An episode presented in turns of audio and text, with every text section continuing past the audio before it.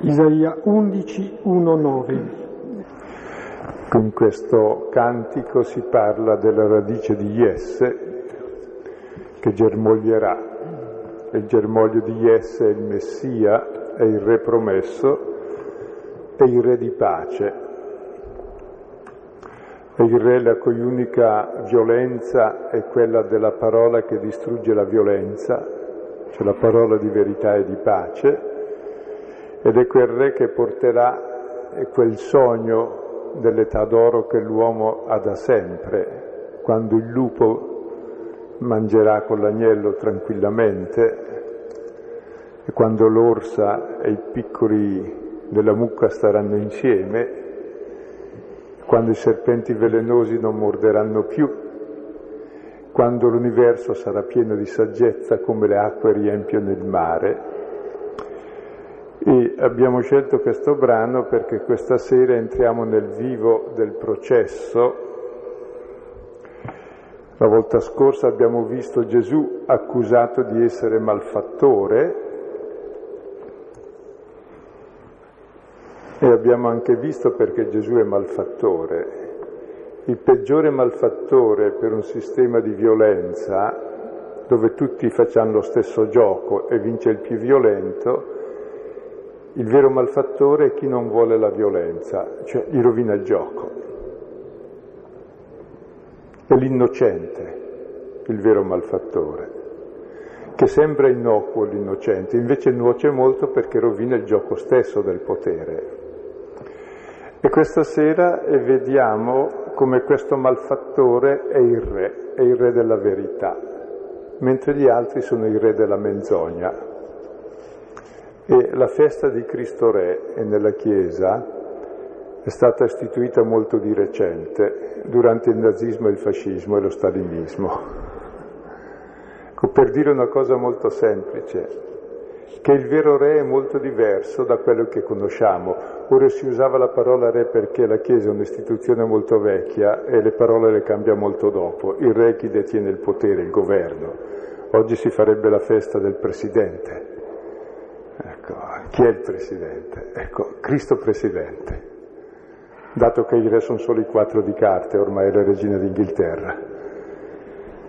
Ecco, per dire in fondo qual è il potere di verità che Gesù vuol portare, e il tema sarà quello della regalità, della regalità sua che non è da questo mondo, ma è in questo mondo, è una regalità che non usa la violenza, è una regalità invece che usa la verità.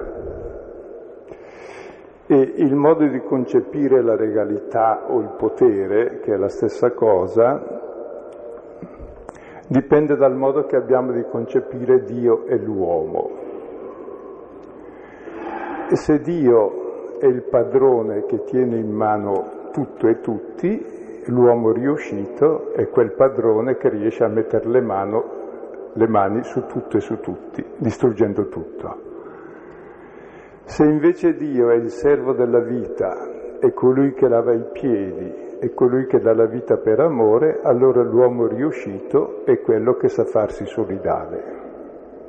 Quindi come vedete sono in gioco due concezioni di Dio, quindi due concezioni di uomo, quindi due concezioni delle relazioni tra gli uomini. La relazione padronale di dominio, di strapotere, di violenza e di morte, o la relazione dell'amore, della solidarietà, del servizio reciproco che stabilisce giustizia, verità e libertà per tutti. E quindi il regno di Gesù che non è da questo mondo, è però in questo mondo e salva questo mondo. Lo salva esattamente dalla menzogna, dall'ingiustizia, dall'oppressione. Cioè, salva l'umanità dell'uomo.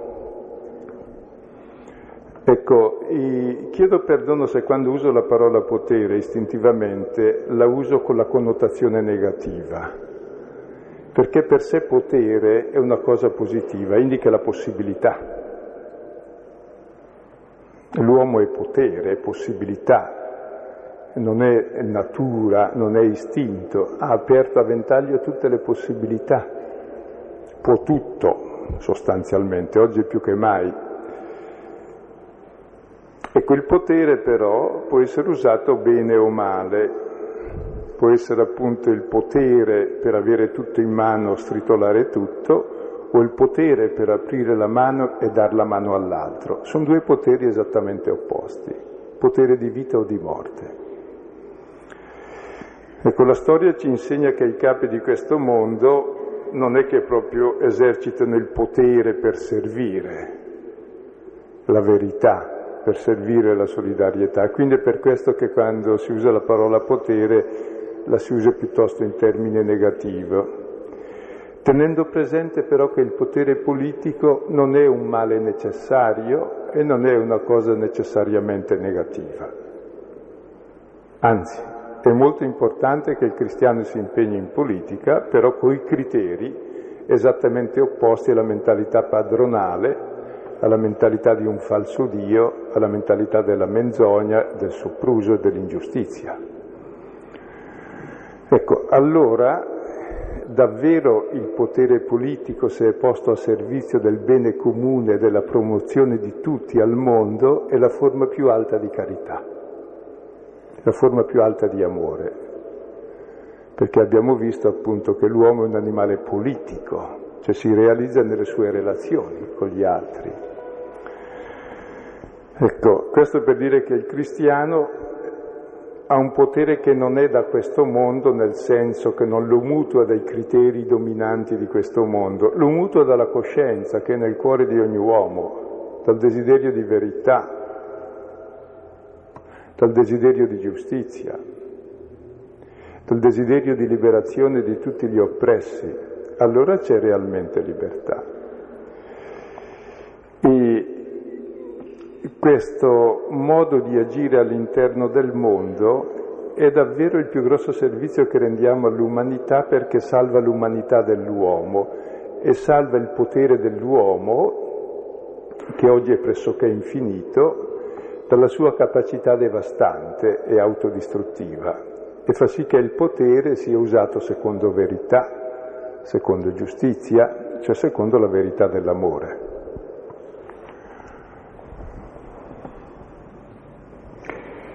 Siamo al secondo quadro della scena del giudizio di fronte a Pilato, capitolo diciottesimo, 33 38a.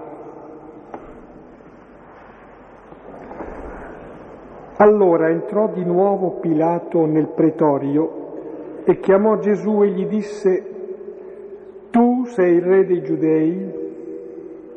Rispose Gesù, da te stesso dici questo o altri te lo dissero di me?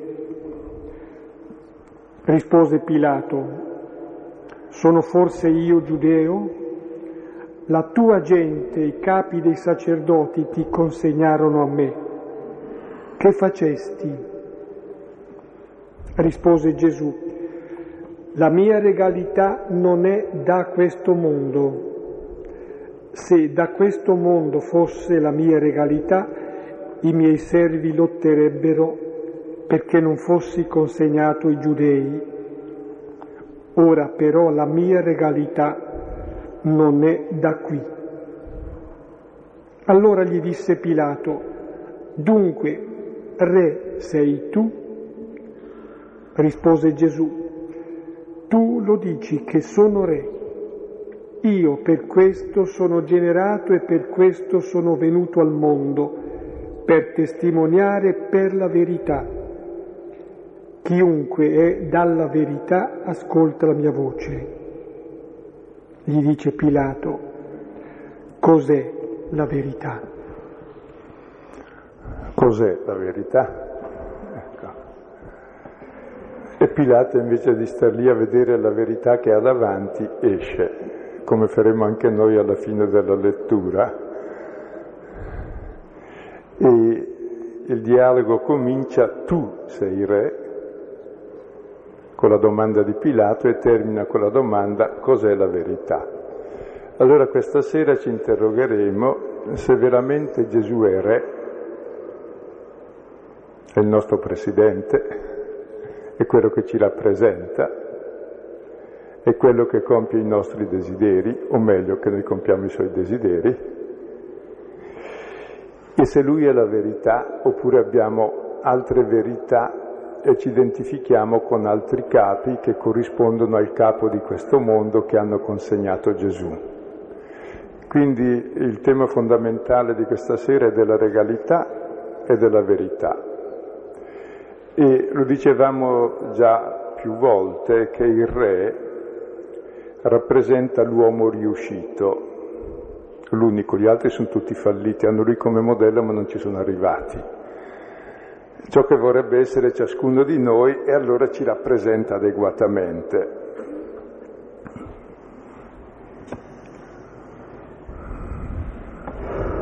E il re praticamente è Dio in terra. Dio sta in alto e il re sulla terra fa da Dio. Ora il problema è chi è Dio veramente. E chi è Dio veramente ci fa capire chi è il vero re, che non è esattamente quello che noi concepiamo come re.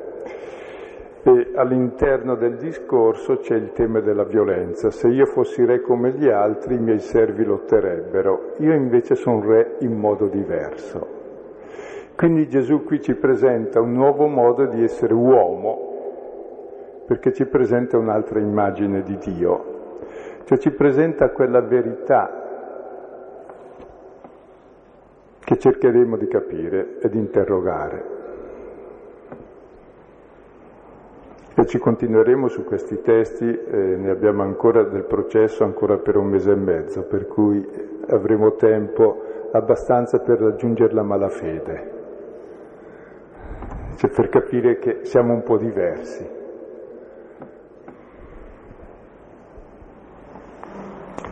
Allora entrò di nuovo Pilato nel pretorio e chiamò Gesù e gli disse, tu sei il re dei giudei?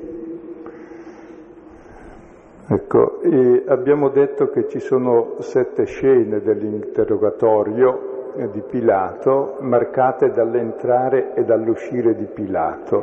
Pilato va e viene, dentro sta Gesù, l'innocente, l'oppresso, ingiustamente, che proclama la verità, fuori stanno i capi che lo vogliono far fuori perché dice la verità e lui va e viene tra dentro e fuori e avrebbe il potere di salvarlo o il potere di condannarlo, come ogni potere può essere per la vita o per la morte.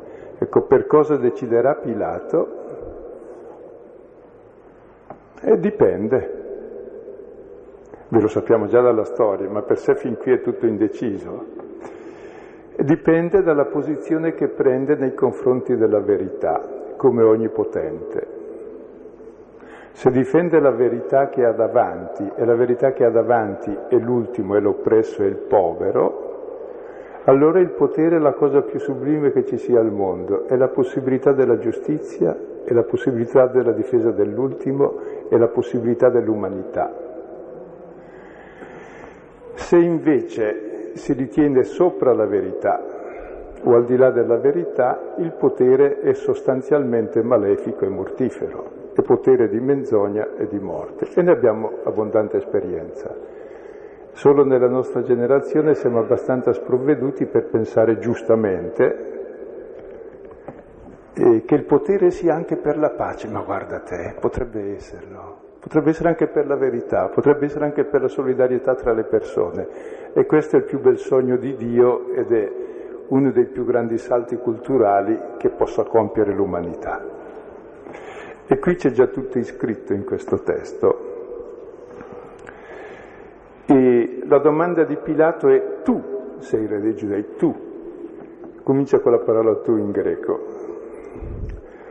Tu, proprio tu che sei legato, oppresso, condannato, tu sei il re. Fosse un altro capisco, fosse un altro che mette in prigione gli altri, che si fa le leggi, che fa e disfa tutto il mondo e tiene tutto in mano, è quello chiaro che è il re.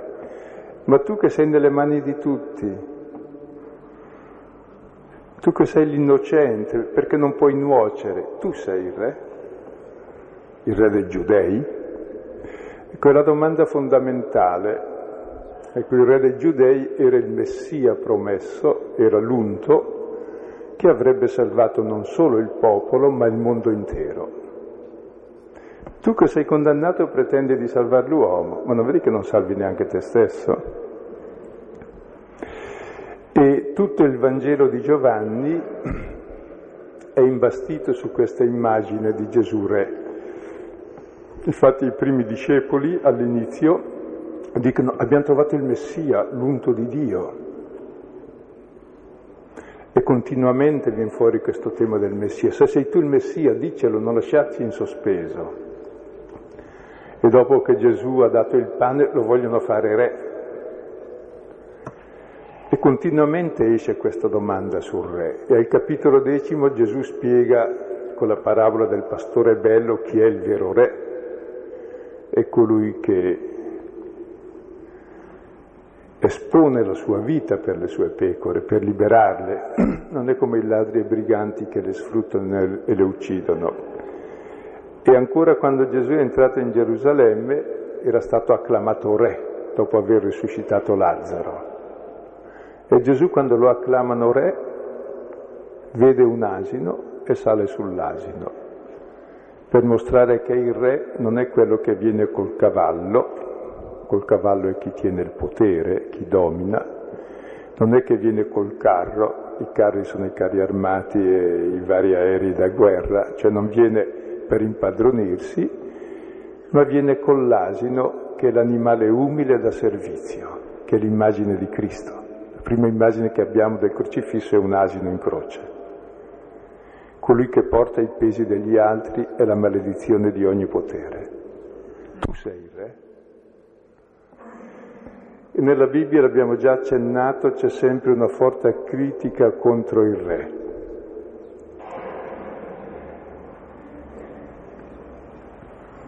Presso tutti i popoli il re rappresentava Dio ed era sostenuto dalla religione, ideologia che sostiene il potere.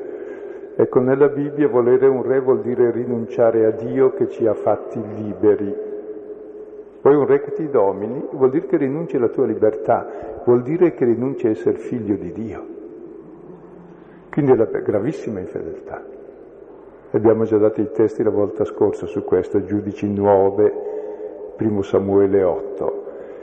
E siccome però il popolo lo voleva per essere come tutti gli altri, Dio dice a Samuele, e che se lo prendono il re e poi piangeranno per averlo preso.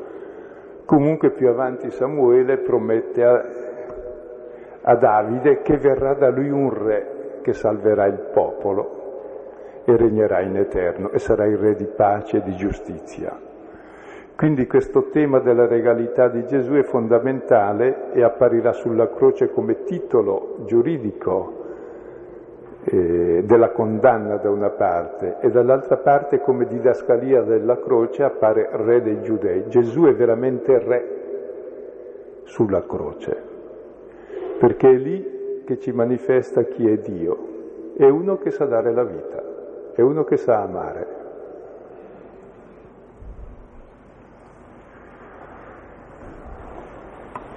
Rispose Gesù, da te stesso dici questo o altri te lo dissero di me.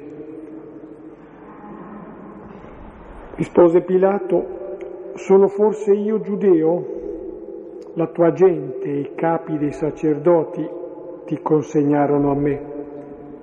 Che facesti? Ecco, Gesù dice, sei tu che lo dici oppure lo dici per sentito dire? Ecco, il significato è, è abbastanza profondo. Il primo è semplice e comprensibile, ma lo dici tu, da parte da te l'accusa oppure parte da altri. Questo è il primo significato evidente. Sotto c'è un significato più profondo. Tu dici che io sono re, ma lo dici davvero tu? Hai pensato su a quel che dici? oppure lo dici per sentito dire? Anche noi diciamo sempre che Gesù è Cristo, ma lo dici tu o lo dici perché l'hai sentito dire? Cosa vuol dire che Lui è Cristo? che lui è re, che lui è il Signore, che lui è il Messia, che lui è l'unto di Dio. Cosa vuol dire? Quindi Gesù lo interroga perché rifletta su quel che ha detto. E Pilato gli risponde con una domanda come sempre, sono forse io giudeo? Dice, a me non mi riguarda affari vostri. Ecco, invece riguarda tutti. Cosa intendi per re, cosa intendi per capo, cosa intendi per uomo, cosa intendi per Dio è un problema che ci riguarda tutti. E anche Pilato deve rispondere a questo problema.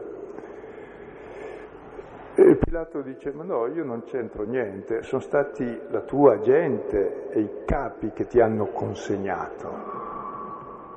Sotto la parola capi sta in Giovanni la parola il capo di questo mondo, il divisore, il Satana,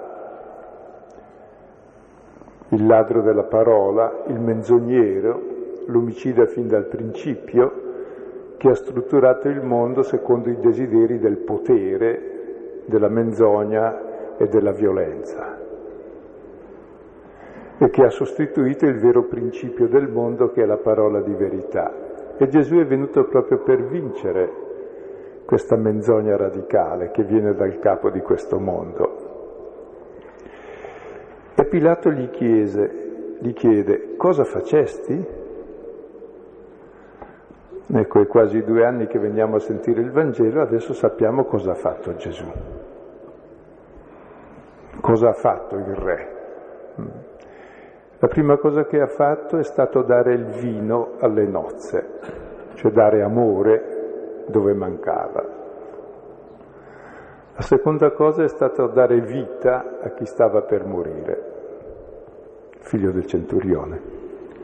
La terza cosa è stata far camminare i paralitici bloccati dai loro sensi di colpa e dalle leggi che bloccano l'uomo. Quindi invece di porre leggi che inibiscono, dà la libertà. La quarta cosa è stato dare pane, invece di togliere, di prendere, dà. Sarà l'immagine della sua vita data per noi. L'altra cosa che ha fatto è stato far vedere il cieco, presentando l'uomo nuovo, l'uomo libero,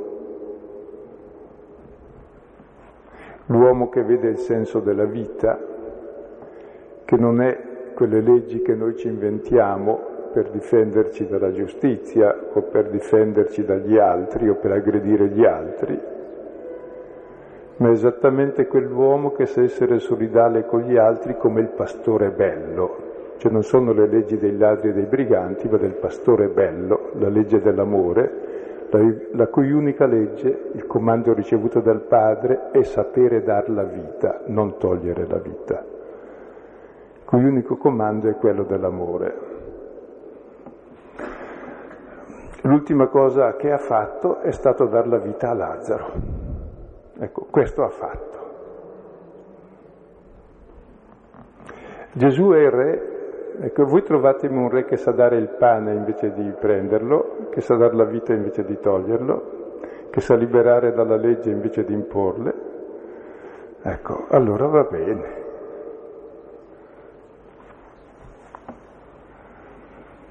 Cioè Gesù si pone come re, come capo, perché è uno che lava i piedi uno che si mette a servizio dell'altro. Quindi si pone come modello di Dio, Dio chi è? E che si mette nelle mani degli uomini, non è uno quello che tiene gli uomini in mano, è uno che lava i piedi e serve, non uno che schiavizza gli altri a proprio servizio. Gesù presenta questo modello di re, cioè di uomo realizzato, perché questa è la verità di Dio che è padre e il padre è colui che dà la vita e la libertà ai figli, non colui che toglie la vita e la libertà ai figli. Che facesti?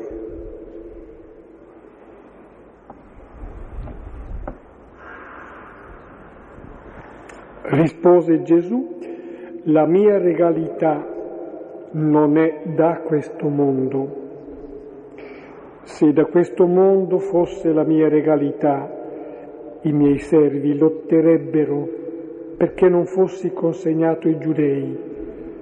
Ora però la mia regalità non è da qui. Ecco, Gesù ora parla della sua regalità, la parola regalità in greco vuol dire basileia, sia regno che regalità, cioè sia il territorio e il regno, sia il tipo di potere che lui esercita.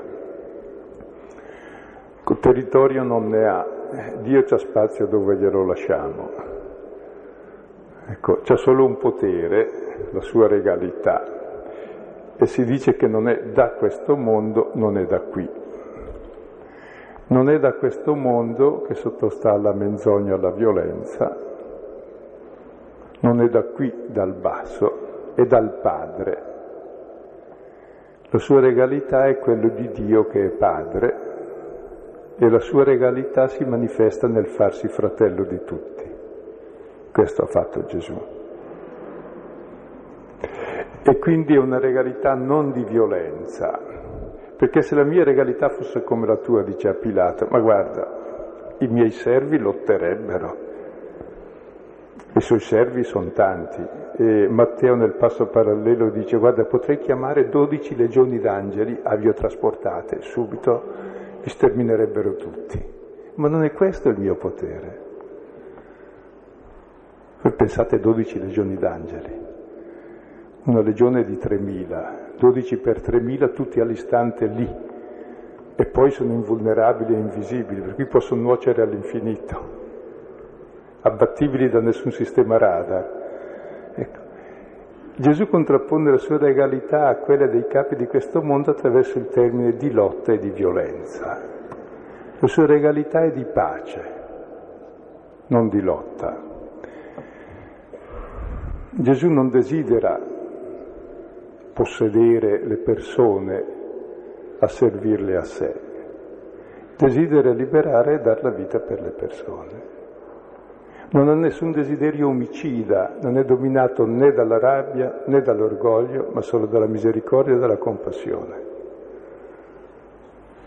E determina la libertà e la giustizia, perché Dio ci tiene davvero alla libertà e alla giustizia, partendo dal vero luogo da dove si determina la libertà e la giustizia, cioè dall'ultimo che è schiavo ed è oppresso e subisce ingiustizia. È da lì che si determina cos'è la libertà e la giustizia non da chi ha il potere, che per lui la libertà e la giustizia è quel che va bene a lui.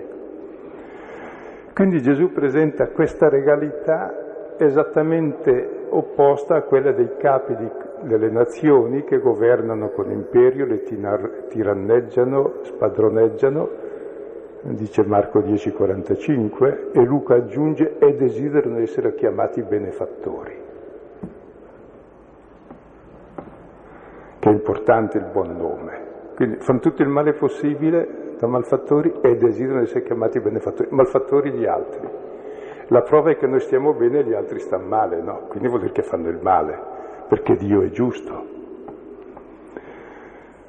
Ecco, la mia regalità non è da questo mondo, e però è in questo mondo.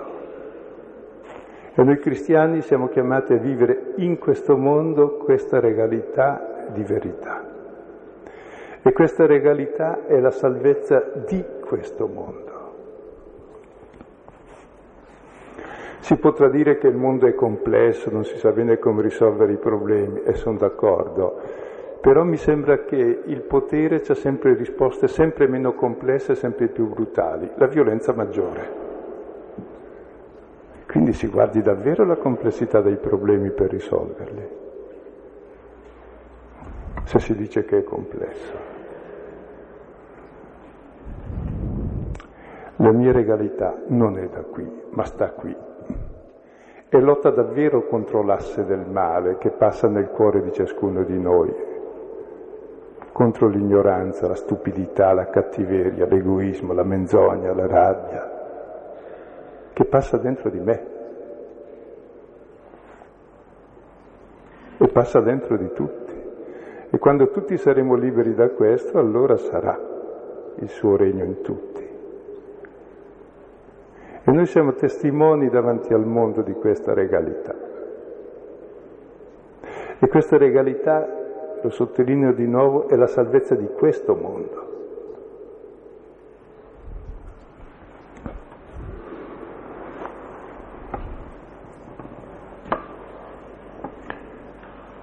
Allora gli disse Pilato,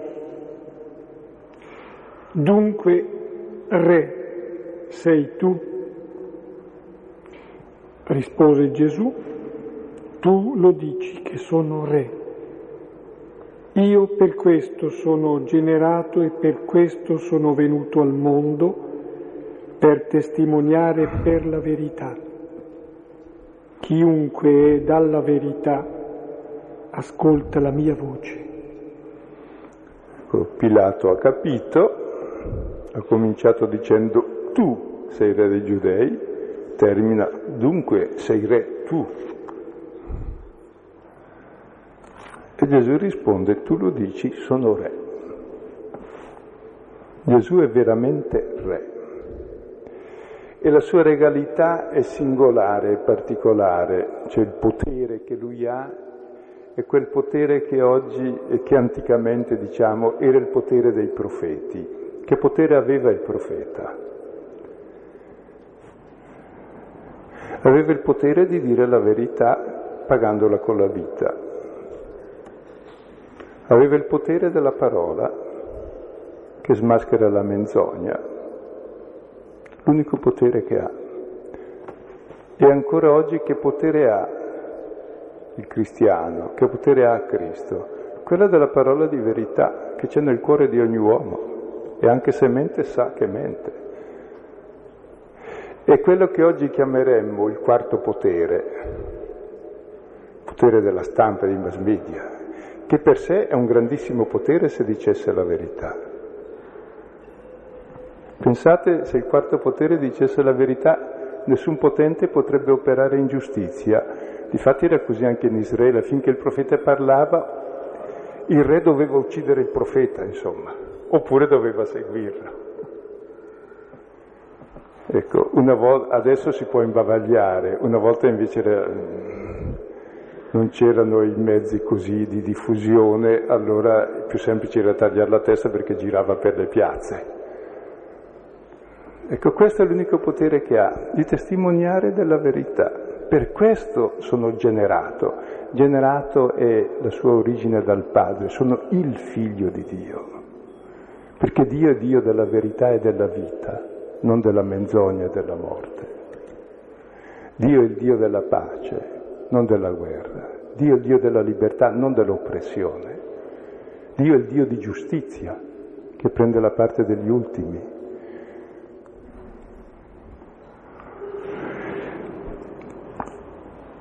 E sono venuto in questo mondo per testimoniare la verità. La verità che Dio è Padre e noi siamo fratelli. Per testimoniare che Dio è l'Emmanuele, che Dio è il Dio con noi. E se vogliamo essere come Dio dobbiamo essere con gli altri, non contro gli altri.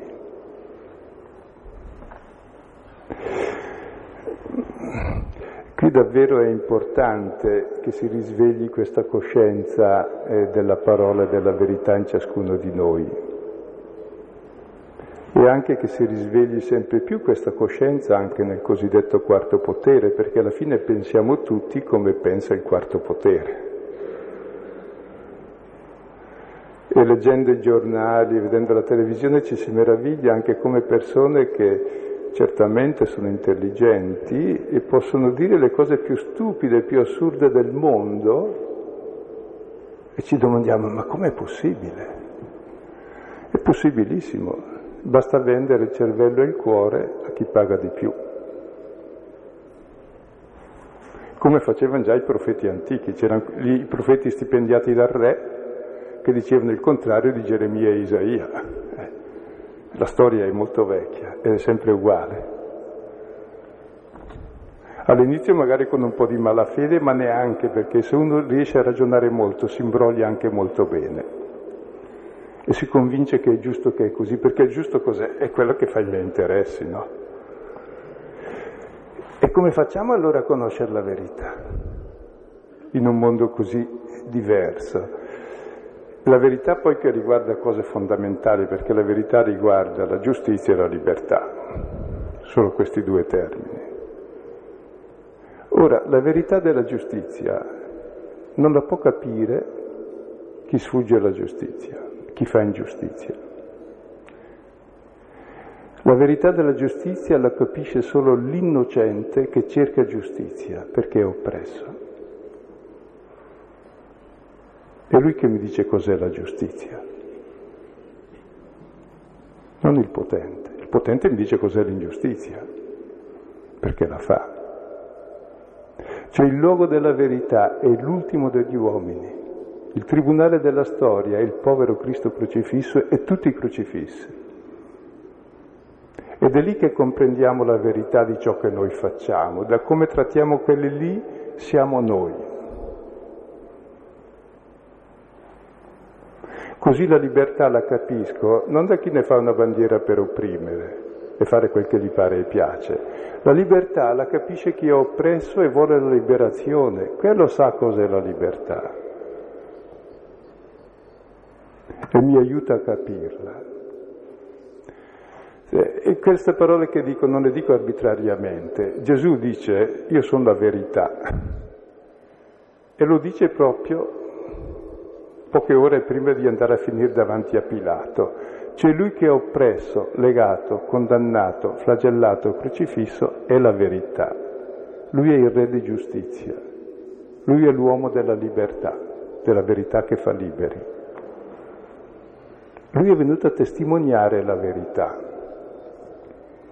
E la parola testimoniare in greco è martyrein, è il martirio. Cioè non è che il cristiano testimonia la verità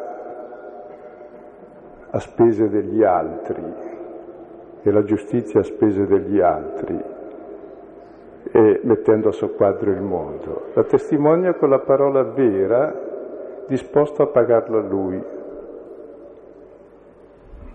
Io mi chiedo cosa direbbe oggi un profeta nella situazione attuale e credo che lo capite bene. Chiaramente non si può usare la violenza né del kamikaze né dei governi che la provano, ma chiaramente avrebbe qualcosa da dire anche contro chi, stando seduto tranquillo, esercita una violenza ancora maggiore e può sterminare innumerevoli vittime innocenti.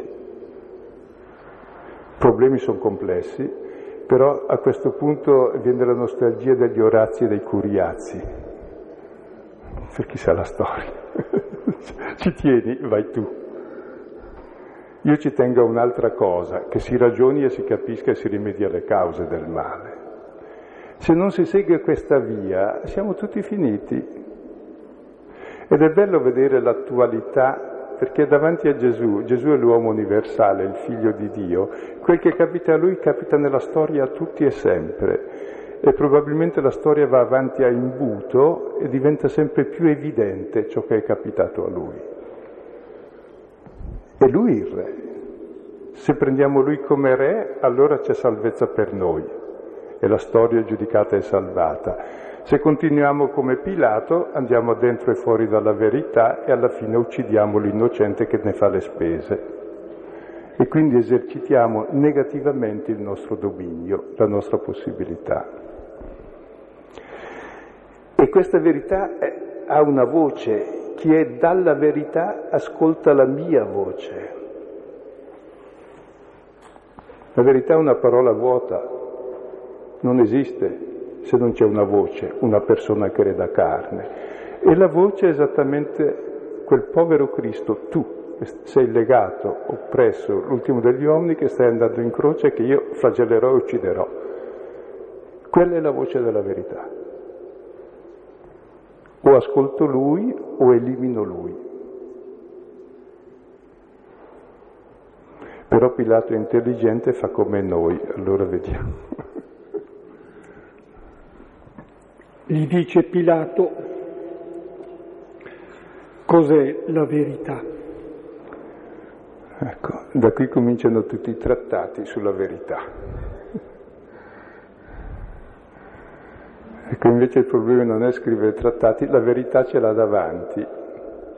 e invece di interrogare avrebbe dovuto rispondere. Pilato sa cos'è la verità, lo dirà subito dopo, quest'uomo è innocente. La verità passa dalla difesa dell'innocente. Quest'uomo è legato oppresso, la verità passa dalla difesa del legato e dell'oppresso. Pilato se facesse questo eserciterebbe il potere e sarebbe lui davvero Sarebbe il regno di Dio se Pilato facesse così. Ecco, Pilato invece di rispondere alla verità che ha davanti, invece di lasciarsi mettere in questione, comincia a fare questioni sulla verità. E quando si fanno questioni sulla verità, invece di rispondere a quel minimo di verità che ho capito, tranquillo, sono già fuori, la elimino, non ha capito tutto Pilato, ma qualcosa ha capito.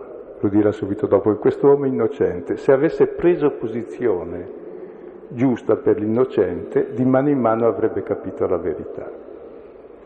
Così anche noi tante cose non le sappiamo, i problemi sono complessi, la verità è qualcosa di molto complesso. Sì, comincia però a fare quelle cose vere che hai capito, da quelle ne capisci altre. Se tu però non prendi posizione pratica nei confronti della verità e ti difendi, stai tranquillo, vai sempre verso la menzogna verso la violenza e sarà il seguito del processo. Ecco, credo per questa sera ci possiamo fermare su questa seconda scena del processo e che ci presenta il re, cioè il modello d'uomo, il modello di Dio, che ci presenta la verità che ci presenta il modo con il quale la verità si propone, non si impone, che è contrapposto al modo di violenza dell'altra regalità. Ecco, sono temi che ancora oggi ci interpellano e direi ecco, che questa sera invece di chiederci cos'è la verità, ecco, provare a vedere cosa abbiamo capito di questa verità che abbiamo davanti agli occhi in Cristo e nella nostra storia che dopo di Lui continua ancora.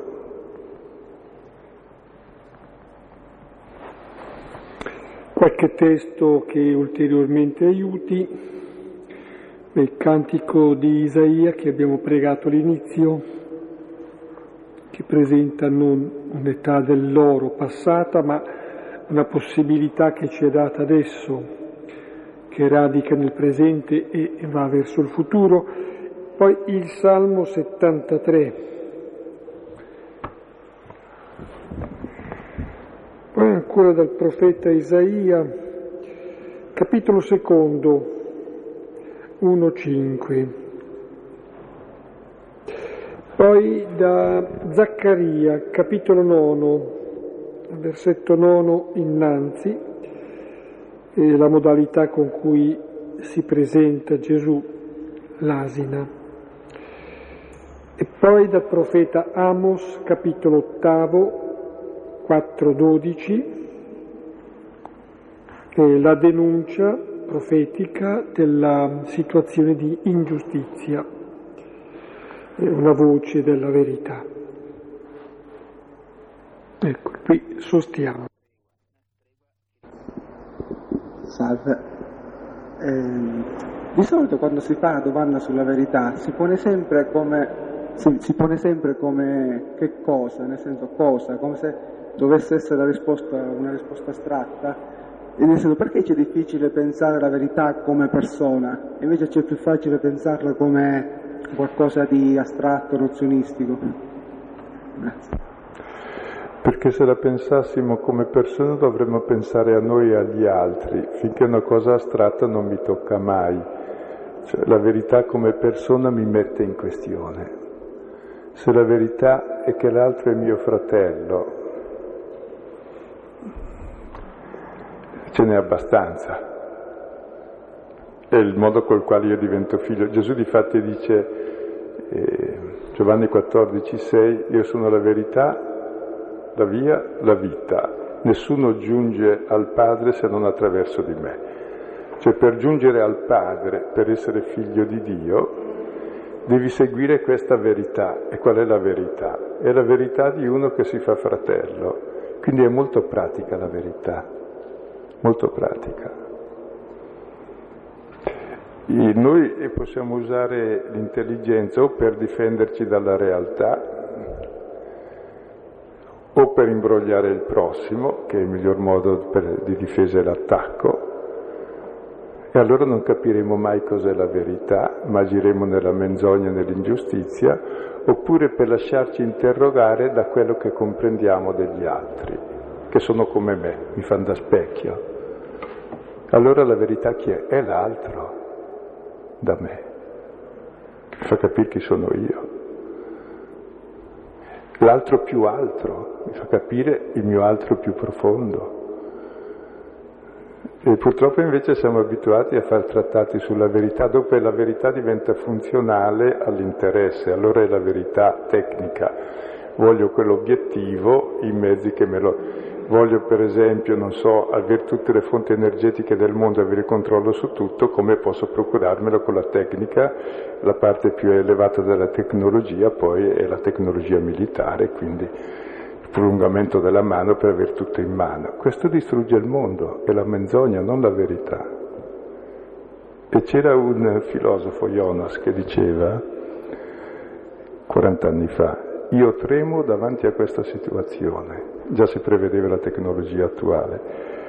Oggi il massimo potere si unisce al massimo vuoto e il massimo di capacità va insieme con il minimo sapere riguardo agli scopi ultimi della vita.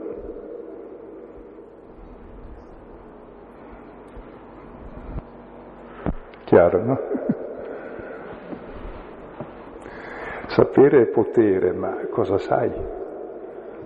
Qual è l'oggetto?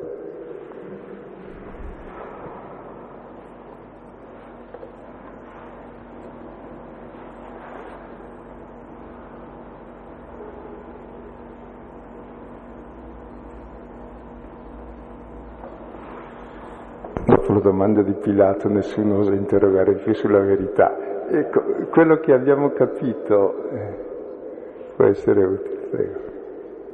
Non è che si debba uscire, ma piuttosto entrare, quello che abbiamo sentito e capito.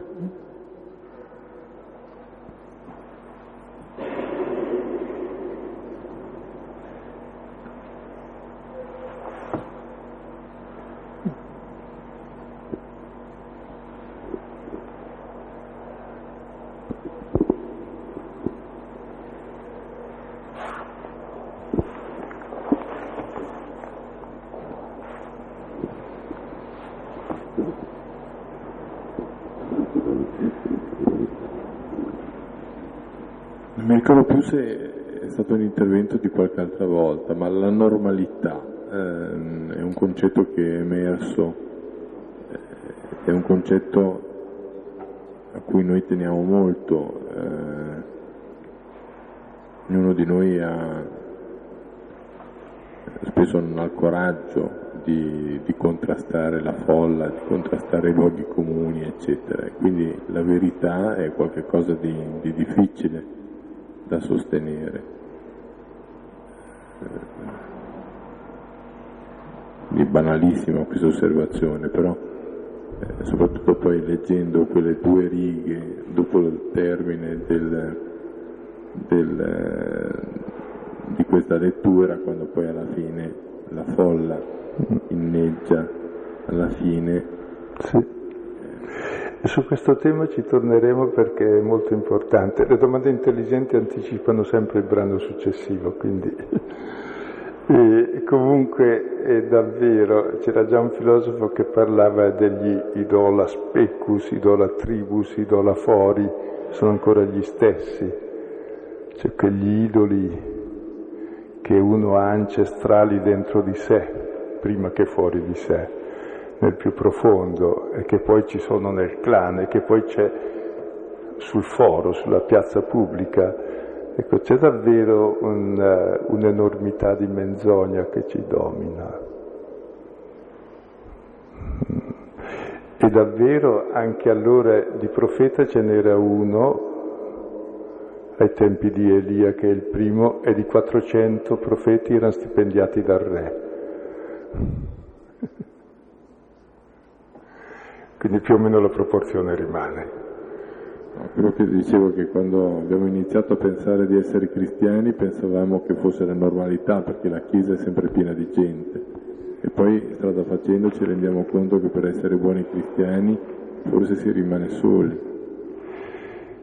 Sì, è vero, però ti accorgi che alla fine ogni uomo è solo e se entra in sé siamo tutti uguali. Per esempio per me è stata una cosa bella vedere come nel mondo 110 milioni hanno capito che è meglio la pace della guerra. Questo è un fatto profondamente cristiano, umano, di coscienza. È la prima volta nella storia. In genere, grazie ai mass media che fanno ancora lo stesso sistema, la ritengono inevitabile, l'altro è da distruggere. Sempre se è fatto così, se studiate come si fanno le guerre, prima va demonizzato l'altro, se no non lo puoi uccidere deve essere il male l'altro. Se no uccidi un tuo fratello, cioè uccidi te. Ecco, che ci sia stata una così vasta coscienza che rappresenta la maggioranza addirittura, davvero. È stata una bella sorpresa per dire come la verità alla lunga vince sulla menzogna. Anche se nell'immediato la menzogna ha subito esecuzione perché il male si fa subito. La verità invece germoglia anche dopo, al Battista gli hanno tagliato la testa, ma Erode lo vede anche dopo senza testa, che gli parla sempre. La verità è forte, perché è dentro ciascuno di noi e poi perché produce vita e va testimoniata, quindi senza fanatismo, senza violenza. Ecco, l'importante è non imporre la verità, non va imposta, va testimoniata e proposta e alla fine tutti la capiscono perché ce l'hanno dentro. Se invece tu la imponi o ti opponi, allora stuzzichi e dici allora è come me, vince il peggiore, cioè il migliore o il peggiore fa lo stesso. Una grande fiducia nella verità, si vede che nella storia paga, ma anche nella storia personale.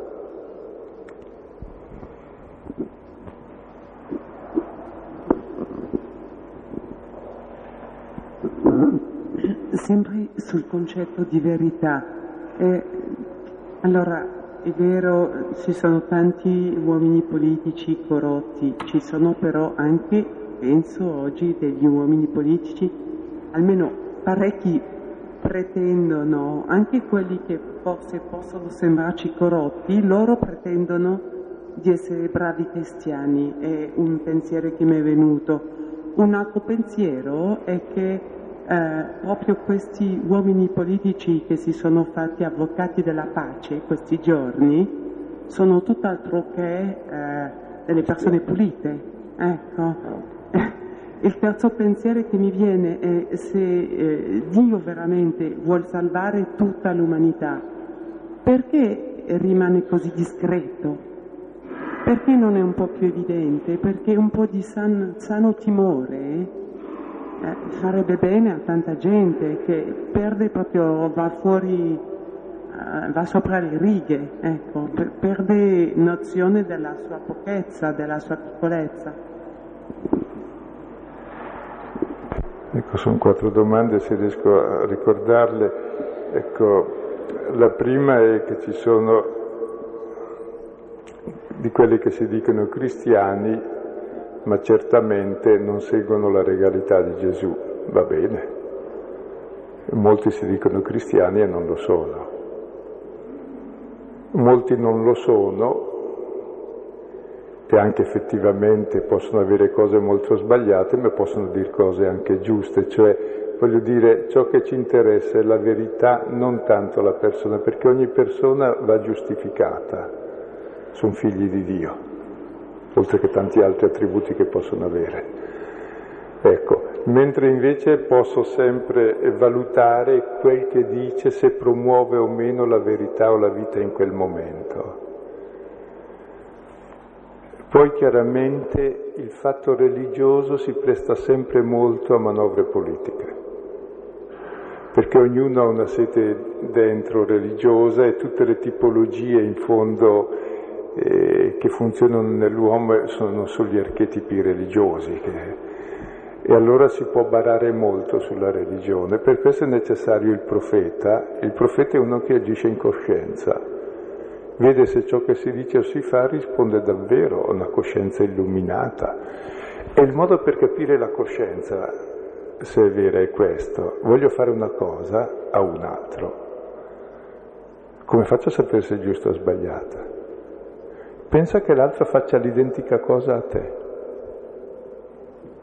È il grande comando di Gesù. Poi capisci se è giusto o sbagliato. E la mia coscienza su questo mi dice subito qualcosa.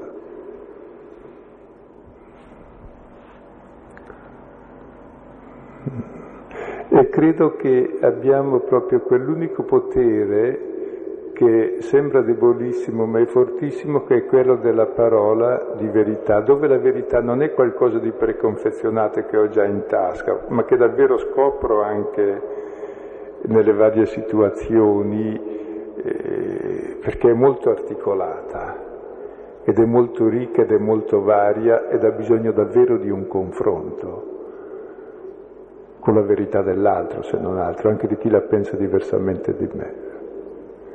Dove temo il confronto è perché non cerco più la verità di sicuro, ecco. Non credo aver risposto a tutte le domande, ma magari a qualcuno.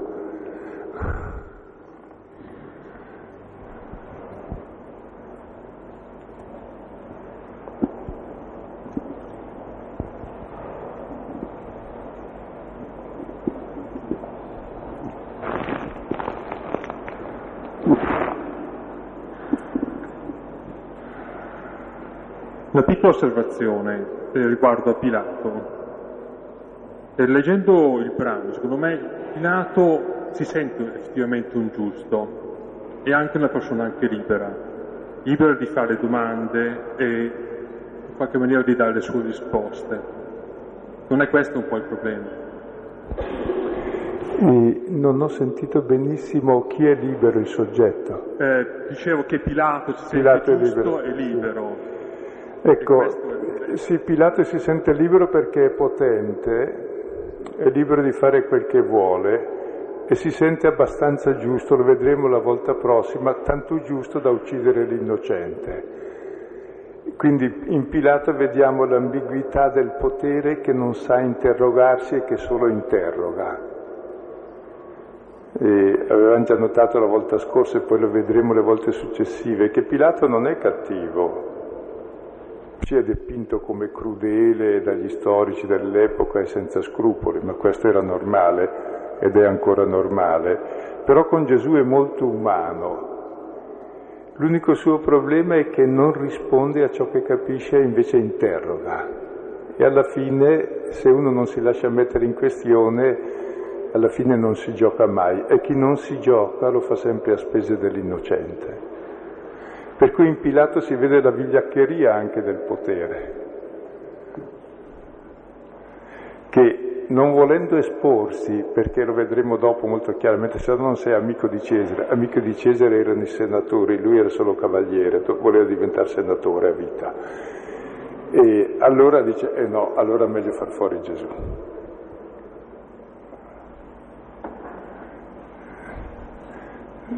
Cioè non si lascia mettere in questione, è intellettualmente corretto. Poi Matteo interviene anche sua moglie, dice ci ho avuto anche un sogno, Dio mio lascialo stare questo qui, che ho sofferto molto a causa sua questa notte, è un giusto. Ecco, quindi Pilato, come anche Erode, davvero in coscienza, rappresenta proprio il potere che è ambiguo, è a metà strada, può decidersi o per la verità o contro la verità. E la verità è esattamente quel povero che ha davanti, come anche per noi, quell'oppresso ingiustamente, quell'innocente. Se prendo la sua parte, allora sviluppo un certo tipo di potere che è la mia possibilità di agire per la vita. Se invece non voglio compromettermi in questo, sviluppo il potere negativo che è sopprimere l'innocente.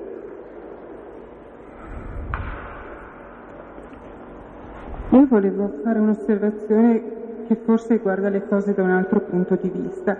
Mm, A me è capitato il Salmo 18 dove si dice che i giudizi di Dio sono veri eh, e tutti quanti sono giusti.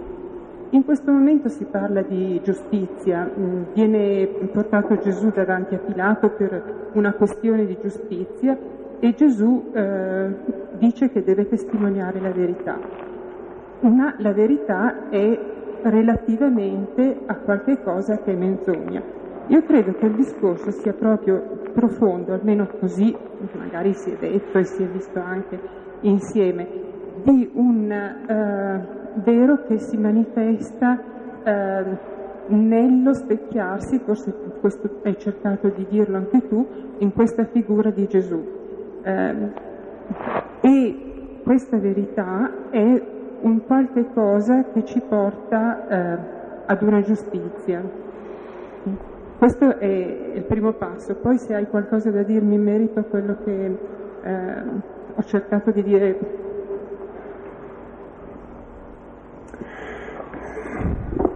E credo che è molto chiaro quanto ha detto e molto vero. Mm.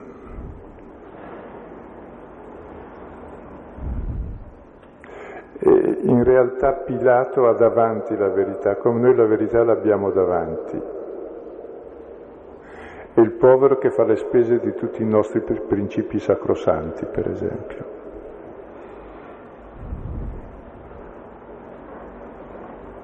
Quella è la verità dei miei principi, che riduco l'altro così. Io ritengo di essere nel vero, quella è la verità. E quindi è guardare l'altro, e, e lì è Gesù legato, condannato, oppresso, subito dopo coronato di spine e poi flagellato. Quella è la verità, dove vedo i risultati delle mie azioni. Voglio dire, qual è la verità della mia giustizia? Mica la misuro sui miei titoli eh, bancari, la verità della mia giustizia la misuro sulla povertà del, del fratello. Qual è la verità del nostro sistema economico? Eh, non la devi vedere solo in certe cose, come va la borsa, lo devi vedere in quei poveri che muoiono di fame. Questa è la verità del nostro sistema, che vanno aumentando nel mondo. Cioè la verità me la dà sempre l'altro nell'opposto della mia posizione. E allora devo considerarla perché tra l'altro questa verità edifica me, non solo salva l'altro, salva me come uomo, come fratello, come figlio. Se uno non vede questo non vede la verità, è ottuso, dice il Salmo 48, è come gli animali che periscono. L'uomo nella prosperità non comprende, è come gli animali che periscono. Prima fa perire tutti gli uomini, poi periscono gli animali, cioè lui.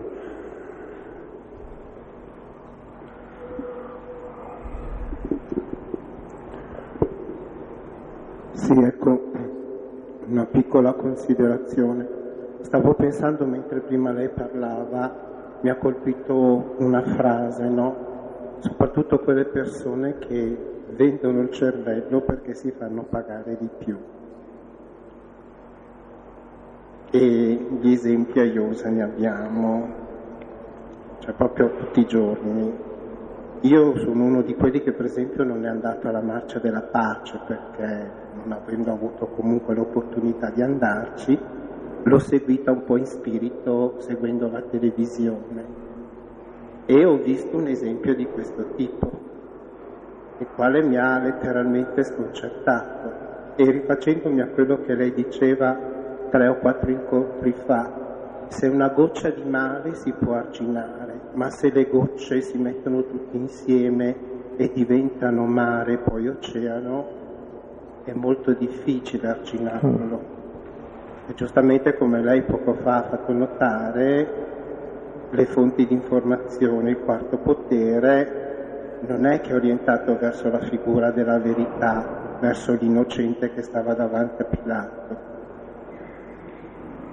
Quindi cioè, è molto difficile vedere questa verità che ogni giorno è calpestata. Volevo solo dire questo. Grazie. Dopo concludiamo. Prima faccio una proposta. Provate a leggere le cronache del giudizio contro Gesù, non le abbiamo, e vedere invece cosa ha visto l'Evangelista, perché è molto importante cosa scrive il cronista. cioè probabilmente è il cronista quello perché veniva sempre stilato quel che avveniva. Chissà cosa avrà detto, avrà detto uff, uno dei soliti che viene a rompere è meglio eliminarlo perché si sa mai.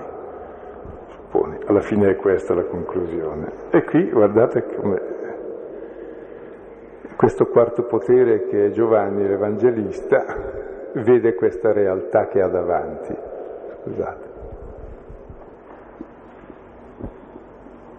Eh, io mi riferisco alla storia personale della, dell'individuo umano, alla sua vicenda, alla, alla vicenda della, della, vita dell'uomo, più così che ai problemi politici, eccetera. E, e mi è abbastanza chiaro il concetto della, della verità intesa come amore verso gli altri. Però eh, nella vicenda personale di ciascuno di noi, quello che non mi è chiaro è che cosa significa l'amore verso come se stessi, cioè che cosa significa amare se stessi, perché in un certo momento alla fine il confine è, è un po' confuso, perché l'amore verso gli altri mi è già più comprensibile, l'amore verso se stessi no. E quindi vorrei che mi spiegasse cosa vuol dire questo. Sì. E questo comando di amare il prossimo come se stessi è il secondo e prima viene ama Dio con tutto il cuore, con tutta l'anima, con tutta la vita, con tutte le forze. Shema Israele, ascolta Israele. Cioè il primo comando che l'uomo è fatto per amare Dio che è padre. Se lui ama Dio, ama se stesso come figlio e ama gli altri come fratelli, figli, come se stesso. Se non ama Dio e il suo Dio è il denaro, è il potere, è la menzogna, è il proprio vantaggio, questo non ama Dio con tutto il cuore e non capirà mai cosa vuol dire amare se stesso e amare l'altro. Per questo le cose sono molto connesse anche, proprio il fatto di Dio, di se stesso e dell'altro inteso come ogni altro e quindi come relazione anche proprio politica in senso profondo, la polis, cioè l'uomo è relazione e si realizza nelle relazioni con gli altri perché è con gli altri che realizza la relazione con Dio e che realizza se stesso. Perché se lui ama Dio perché si sente figlio amato da Dio, allora ama gli altri come fratelli. E i due sono un solo comando. Quindi chi è che ama se stesso? Non l'egoista, l'egoista detesta se stesso come gli altri.